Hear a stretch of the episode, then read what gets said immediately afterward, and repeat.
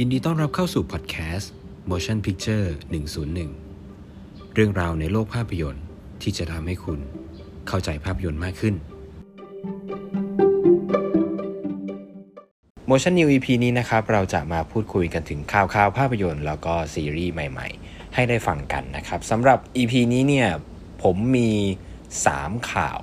มาเล่าให้ทุกคนได้ฟังกันนะครับไล่ตั้งแต่ ข่าวแรกก็คือ Andrew Garfield นะครับปฏิเสธว่าเขาเนี่ยไม่มีส่วนเกี่ยวข้องกับภาพยนตร์อย่าง Spider-Man No Way Home นะครับข่าวที่2เนี่ยคือข่าวของซีรีส์สยองขวัญเรื่องใหม่ของคุณ Mike Flanagan นะครับ ส่วนข่าวสุดท้ายเนี่ยเป็นข่าวตัวอย่างภาพยนตร์เรื่อง The Matrix ภาค 4 นั่นเองครับ เริ่มตั้งแต่ข่าวแรกก่อนเลยนะครับ ข่าวแรกเนี่ยคือคุณ Andrew Garfield ครับ คุณ Andrew Garfield เนี่ยคือนักแสดงที่รับบทเป็น Peter Parker หรือว่าสไปเดอร์แมนในหนังอย่าง The Amazing Spider-Man ทั้ง 2 ภาคนะครับ ก่อนที่จะมารวมกับทาง Marvel Studio เป็น Spider-Man ฉบับ Tom Holland อย่างที่เราได้เห็นกันใน Spider-Man Homecoming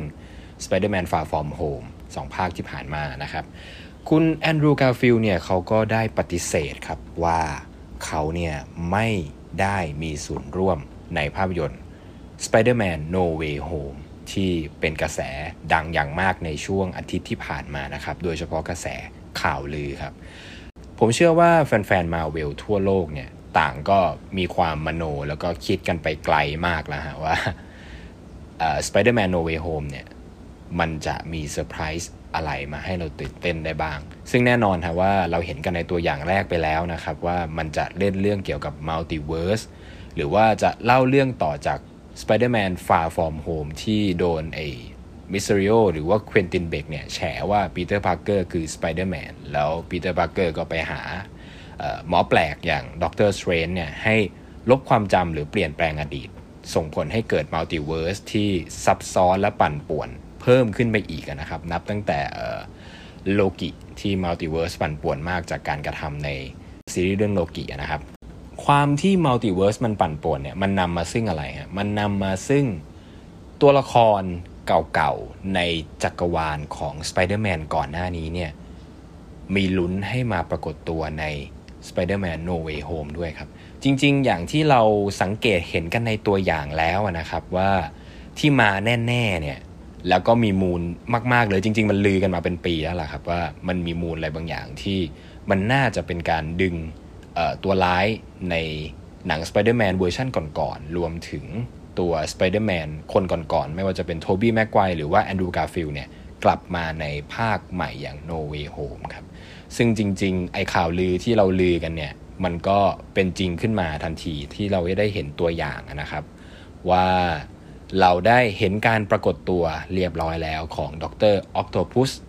ที่เป็นตัวร้ายใน Spider-Man ภาค 2 อย่างจะๆเลยนะครับ รวมถึงได้เห็นลูกระเบิด ที่ผมเชื่อว่าถ้าแฟน Spider-Man ก็ต้องรู้ทันทีว่ามันคือลูกระเบิดของ Green Goblin ที่นำแสดงโดยคุณวิลเลมเดฟโฟนะครับ ที่เป็นตัวร้ายใน Spider-Man ภาคแรกเวอร์ชันของแซมไรมี่รวมถึง Electro ที่แสดงโดยคุณเจมี่ฟ็อกซ์ที่อยู่ใน The Amazing Spider-Man ภาค 2 รวมถึงมี Easter egg อื่น ๆ ที่เราได้เห็นในตัวอย่างอีกนะครับ ก็มาโนกันไปเรื่อยครับว่าชุดของปีเตอร์พาร์เกอร์ในฉากฉากหนึ่งในตัวอย่างเนี่ย เป็นชุดที่คล้ายกับชุดที่โทบี้แม็กไกวร์ใส่ใน Spider-Man ในช่วง 3 ภาคแรกที่ตัวเองใส่อย่างมากนะครับ รวมถึงบทของทนายในฉากฉากหนึ่งในตัวอย่างที่เป็นทนายวางเอกสารดังปึ้งต่อหน้าปีเตอร์พาร์เกอร์เนี่ย เราไม่เห็นหน้านะครับว่าทนายคนนั้นหน้าตาเป็นอย่างไร แต่ว่าถ้าเท่าที่สังเกตจาก costume เนี่ยมันก็มีความคล้ายกับทนายอย่างแมตต์ เมอร์ด็อกที่เป็น Daredevil ในซีรีส์ Daredevil ใน Netflix นั่นเองครับ ก็มโนไปเรื่อยครับ แล้วยิ่งเราได้เห็นทั้งหมดทั้งมวลในตัวอย่างเนี่ย มันยิ่งทำให้เรามีความหวังมากขึ้นครับว่า มันน่าจะใกล้ความจริงมากขึ้นเรื่อยๆ ในการที่เราจะได้เห็นสไปเดอร์แมน สองคนก่อนหน้าก่อนที่จะมาเป็นทอมฮอลแลนด์เนี่ยได้กลับมาร่วมฉากหรือว่ามีบทบาทใน Spider-Man No Way Home อีกครั้ง ด้วยเงื่อนไขที่ว่า Multiverse มันไปทั่วเลยมันดึงอดีต ไปอนาคต ดึงจักรวาลหลาย ๆ จักรวาลที่เป็นสไปเดอร์แมนสามารถรวมกันได้เนี่ยมันก็เป็นไปได้ครับ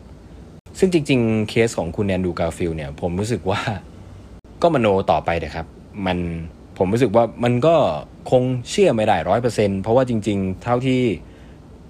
ไอ้ที่ข่าวที่ผมเอามาเนี่ย มันเป็นมันคือบทสัมภาษณ์ที่เขาสัมภาษณ์กับวาไรตี้แต่ว่าผมก็ไปเห็นคลิปที่คุณแอนดูกาฟิลให้สัมภาษณ์กับสื่ออื่นเหมือนกัน ซึ่งเขาก็สัมภาษณ์ในเชิงท่าทีที่ประหม่าแล้วก็พูดติดติดขัดขัดซึ่งผมรู้สึกว่านี่เป็นการเป็นแผน marketing แล้วก็ตัวแอนดรูว์การ์ฟิลด์เขาตั้งใจให้มันเป็นกระแส อยู่แล้วนั่นแหละครับ ซึ่งสุดท้ายจริง ๆ เราก็ไม่รู้นะครับว่าเมื่อเราได้ชมภาพยนตร์เรื่องนี้จริง ๆ แล้วเนี่ยเราก็ไม่รู้หรอกครับว่าเราจะได้เห็นแอนดรูว์การ์ฟิลด์หรือว่าโทบี้แม็กไกวร์กลับมาในหนัง Spider-Man No Way Home หรือเปล่า แต่ที่แน่ ๆ เนี่ยอย่างน้อยเราก็ได้เห็น Doctor Octopus Green Goblin รวมถึง Electro อะไรพวกนี้ผมรู้สึกว่านี่ก็น่าจะทำให้แฟนๆเนี่ยยิ้มไม่หุบแล้วล่ะครับ ส่วนข่าวสำหรับสไปเดอร์แมนคนอื่น ๆ ถ้าโดยส่วนตัวผมผมว่าเป็นไปได้สูงที่เราจะได้เห็น ไม่แน่ใจเหมือนกันนะฮะว่าสุดท้ายมันจะจริงหรือไม่จริง แต่ผมรู้สึกว่าถ้ามันมีมูล แล้วก็ข่าวมาขนาดนี้แล้วเนี่ย มันก็เป็นไปได้สูงครับ ที่เราจะได้เห็นโทบี้แม็กไกวร์และแอนดรูว์การ์ฟิลด์อาจจะมาปรากฏตัวใน No Way Home ไม่ว่าจะเป็นบทรับเชิญ flashback หรืออะไรก็แล้วแต่ก็มีความเป็นไปได้สูงครับ แต่ก็อันนี้ก็ฟังหูไว้หูนะครับต้องเชื่อครึ่งไม่เชื่อครึ่งเพราะว่าเพราะว่าจริง ๆ ไอ้ข่าวลือก่อนหน้านี้ในจักรวาลมาเวลนี่ไม่ใช่ครั้งแรกหรอกครับ ที่แฟนๆนั้นตื่นเต้น จับแพะชนแกะโยงนั่นโยงนี่ว่าคนนั้นจะปรากฏตัวคนนี้จะกลับมาหรืออะไรก็แล้ว แต่นี่ไม่ใช่ครั้งแรกแน่นอนนะที่มาเวลทำแบบนี้ หรือสร้างความหวังแบบนี้ให้กับแฟนๆซึ่งเราก็คงต้องติดตามกันต่อไปนะครับว่าสุดท้ายมันจะเป็นจริงหรือเปล่า เพราะว่า ไอ้ลือก่อนหน้านี้กับหนังเรื่องอื่นๆเนี่ยเกิดขึ้นจริงบ้างก็มีครับ แต่ไม่เกิดขึ้นจนถึงตอนนี้ก็มีเช่นเดียวกัน เพราะฉะนั้นตอนนี้คงต้องรอดูอย่างเดียวนะครับ ว่าจะปรากฏตัวหรือเปล่า เพราะผมรู้สึกว่ามันคงไม่หลุดออกมาให้เราเห็นง่าย ๆ แล้วแหละ เมื่อมีตัวอย่างมาแบบนี้นะครับ หลังจากนี้เพราะว่ามาเวลเนี่ยเป็นผมว่าเป็นสตูดิโอหนังที่เก็บความลับได้เก่งมากนะเขาค่อนข้างเก็บงำ จุดขายสำคัญหรือว่าจุด turning point บางอย่างในหนังอะไรบางอย่างพวกนี้ครับผมว่าเขาทำได้ดี เพราะฉะนั้นผมจึงเชื่อว่าเราคิดว่าเราคงไม่รู้จริงจนกว่าเราจะได้ดูหนังนั่นแหละครับ แต่อย่างหนึ่งนะครับที่สำหรับ Spider-Man No Way Home ที่เราต้องลุ้นกันมากกว่าว่าโทบี้แม็กควายและแอนดูการ์ฟิลจะมาปรากฏในหนังหรือเปล่าเนี่ย ผมรู้สึกว่าเราคงต้องลุ้นก่อนว่าเราจะได้ดูกันในโรงหรือเปล่าต่างหากนะครับสำหรับคนไทย ราะว่าในขณะที่โรงภาพยนตร์ของเราเนี่ยยังไม่เปิดให้บริการแบบร้อยเปอร์เซ็นต์เต็มเลยนะครับด้วยสถานการณ์โควิดที่ยังไม่ดีขึ้นเท่าไหร่เนี่ยในขณะที่ต่างชาติเขาได้ดูทั้ง Black Widow แล้วก็ชางชีที่เพิ่งเข้าฉาย แล้วก็ทำไรายได้อย่างน่าชื่นชมไปแล้วนะครับ รวมถึง Eternal เนี่ยผมเชื่อว่ามาเวลก็ไม่เลื่อนแล้วฮะเข้าตามกำหนดเดิมแน่นอน ดังนั้นเนี่ย ยิ่งกว่าลุ้นว่าโทบี้แม็กไกวหรือกาฟิลจะกลับมาลุ้นว่าเราจะได้ดูในโรงกันหรือเปล่าต่างหากนะอย่าว่าแต่ Spider-Man อย่าว่าแต่ Eternals เลยฮะเอาแค่ Black Widow หรือ Shang-Chi เรายังไม่มีโอกาสได้ดูเลยครับในปัจจุบัน เพราะฉะนั้นก็เอาใจช่วยนะฮะภาวนาว่าขอให้ได้ดูกันในโรงแล้วกัน แล้วเราก็มาหาคำตอบกันว่า สุดท้ายเราจะได้เห็นโทบี้แม็กไกวร์ แอนดรูว์ การ์ฟิลด์และทอมฮอลแลนด์อยู่ในหนังเรื่องเดียวกันหรือเปล่า ถ้าตามที่ผมคาดหวังเนี่ยผมอยากเห็นฉากท่าเต้นของโทบี้แม็กไกวร์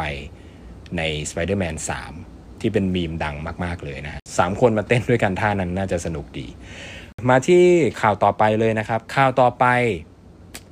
เป็นซีรีส์สยองขวัญเรื่องใหม่ของทางสตรีมมิ่งอย่าง Netflix ที่จะสร้างและกำกับโดยคุณไมค์ฟลานาแกนครับ คุณไมค์ฟลานาแกนเนี่ยสำหรับตอนนี้ผมเชื่อว่าเขาน่าจะเป็น ดาวรุ่งพุ่มกับดาวรุ่งคนสำคัญที่อาจจะเป็นความหวังของหนังแนวสยองขวัญ generation ต่อไปก็ว่าได้ครับ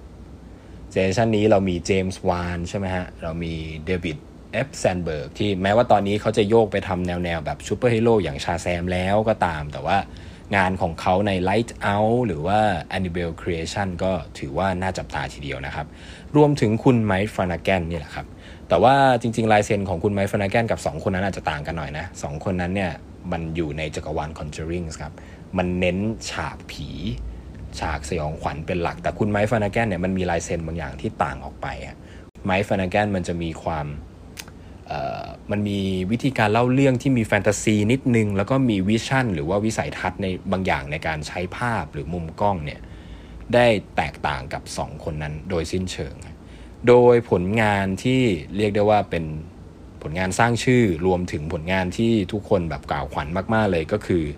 ซีรีส์ของ Netflix นี่แหละฮะ ที่ชื่อว่า The Hunting of the Hill House ที่คุณไมค์ฟนาแกนเป็นครีเอเตอร์ก็คือเป็นผู้สร้างแล้วก็เป็นผู้กำกับทุก EP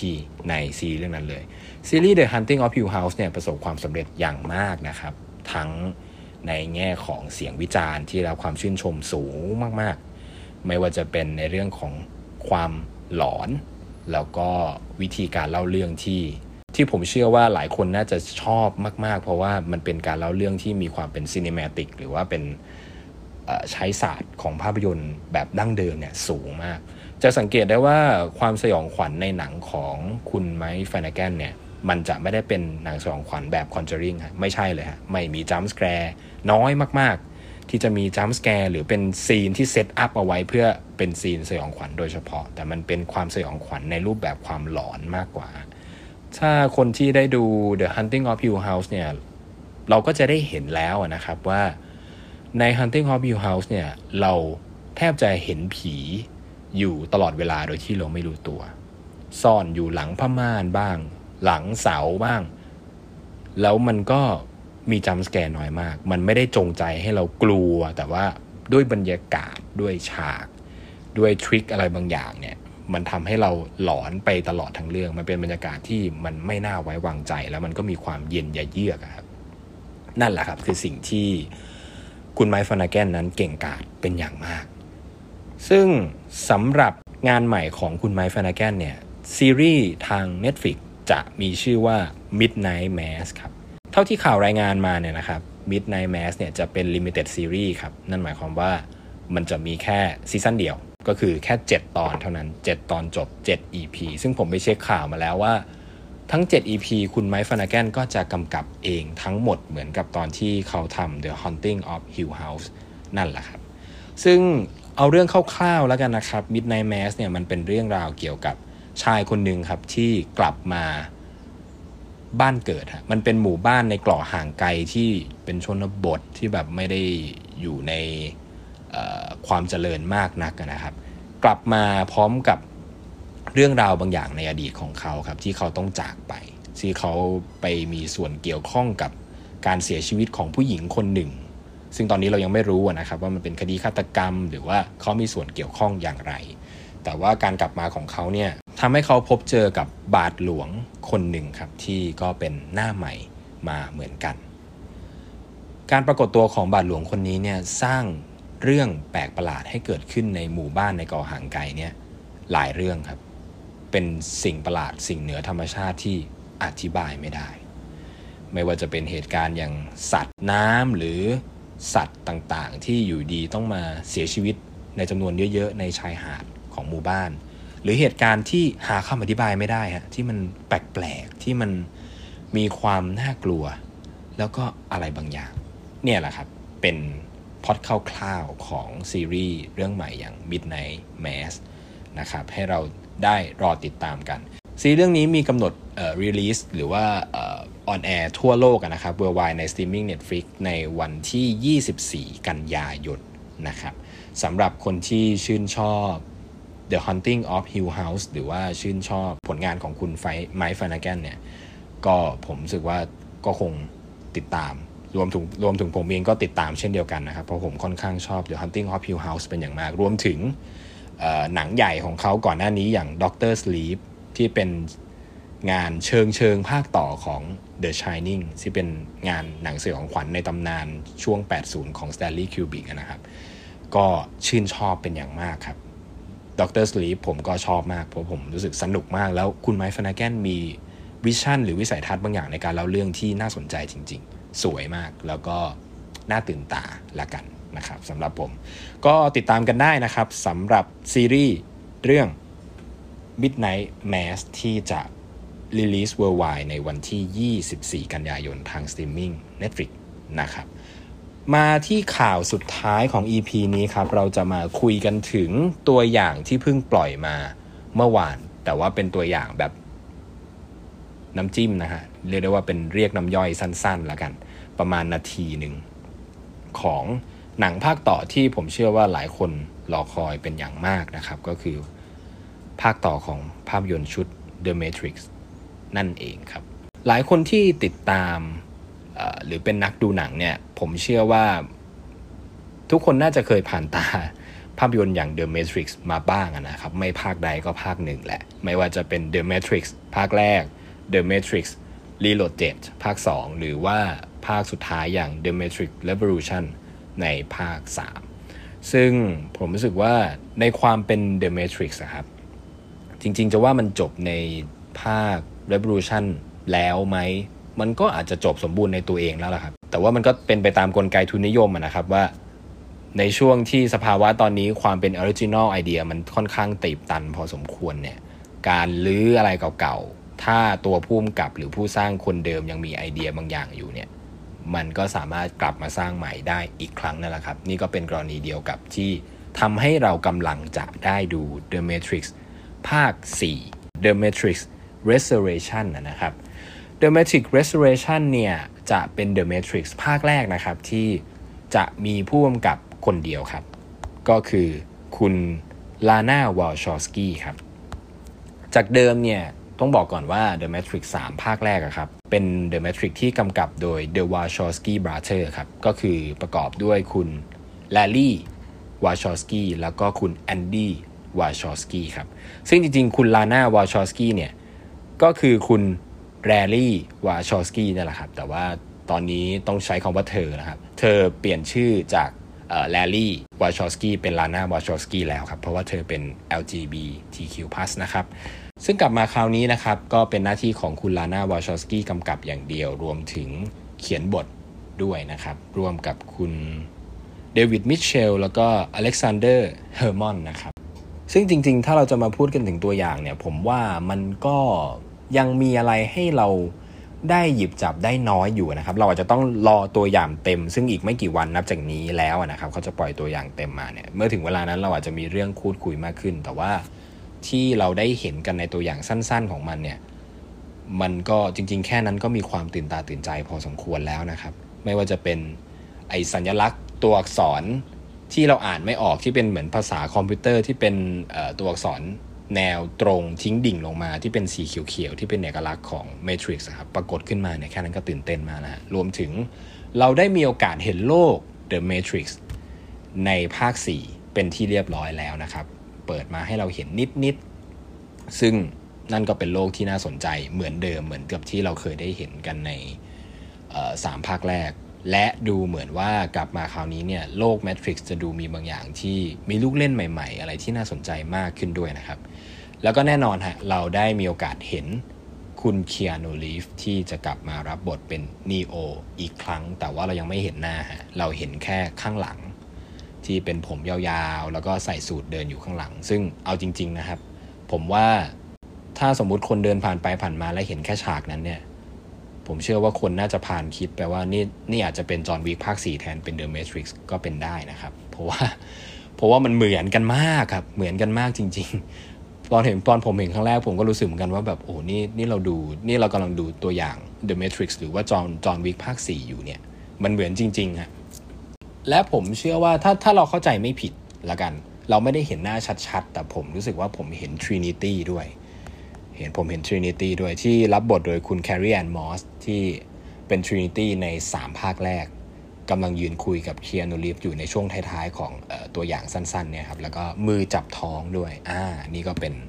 นี่ก็เป็นอีกคอนฟ lict หนึ่งที่ต้องติดตามกันต่อไปว่ามันเกิดอะไรขึ้น และ The Matrix Restoration เนี่ยจะเล่าเรื่องอะไรต่อไปจาก Matrix 3 ภาคแรกนะครับ ก่อนที่จะจบกันเนี่ย ผมขอย้อนกลับไปเล่าหรือพูดถึงอะไรเกี่ยวกับ Matrix 3 ภาคแรกก่อนแล้วกัน ผมเชื่อว่า อย่างที่บอกไปว่าคนที่ดูหนังเนี่ย น่าจะเคยดู Matrix กันอยู่แล้ว แต่ว่าแรงอิทธิพลหรือว่า pop culture อะไรบางอย่างที่มันเกิดขึ้นพร้อมกับ Matrix เนี่ย มันเป็นสิ่งที่น่าพูดถึงเหมือนกันฮะ ในช่วงที่มันเกิดขึ้นในช่วงปี 1999เนี่ย นับถึงตอนนี้ก็ 20 กว่าปีแล้วนะครับ 20 ปีนิดๆแล้วฮะที่อุบัติการนี้เกิดขึ้นในโลกภาพยนตร์ ตอนนั้นเราต้องเข้าใจก่อนครับว่าไอเดียของ The Matrix เนี่ยมันใหม่มากครับ มันใหม่มากตรงที่ว่ามันเป็นหนังอะไรก็ไม่รู้ที่มันประสานความเป็นไซไฟแอคชั่นแนวกังฟู แล้วก็เรื่องราวแบบปรัชญาเข้ารวมกัน กลายเป็น The Matrix ครับ อันนี้เราอาจจะต้องชมว่าไอเดียตั้งต้นของพี่น้องวาชอสกี้ที่ที่ก็คือคุณแอนดี้และแลร์รี่ในตอนนั้นเนี่ยแปลกใหม่เป็นอย่างมาก แล้วก็ต้องชื่นชมทางสตูดิโอวอร์เนอร์ด้วยนะครับ ที่อนุญาตให้เนื้อเรื่องที่ดูเข้าใจยากๆแบบเนี้ยได้อนุมัติและก็ทำขึ้นมา เพราะว่าจริงๆไอความปรัชญาหรือเนื้อเรื่องอันซับซ้อนในหนังเนี่ย บางคนเข้าใจก็มีครับ แต่ว่าบางคนดูจบสามภาคแล้วยังไม่เข้าใจเลย ผมเองก็เป็นคนหนึ่งที่ก็ต้องสาภาพตามตรงว่า ผมก็ยังงงๆในบางจุดที่ The Matrix นั้นทำให้เราดูทั้งสั่งภาคอยู่ดีครับ แต่ว่านั่นแหละครับ ด้วยทั้งหมดทั้งมวลที่พี่น้องวาชอสกี้นั้นเอามารวมกันเนี่ย ความเป็นกังฟู ความเป็นปรัชญา ความเป็นหนังไซไฟเนี่ย มัน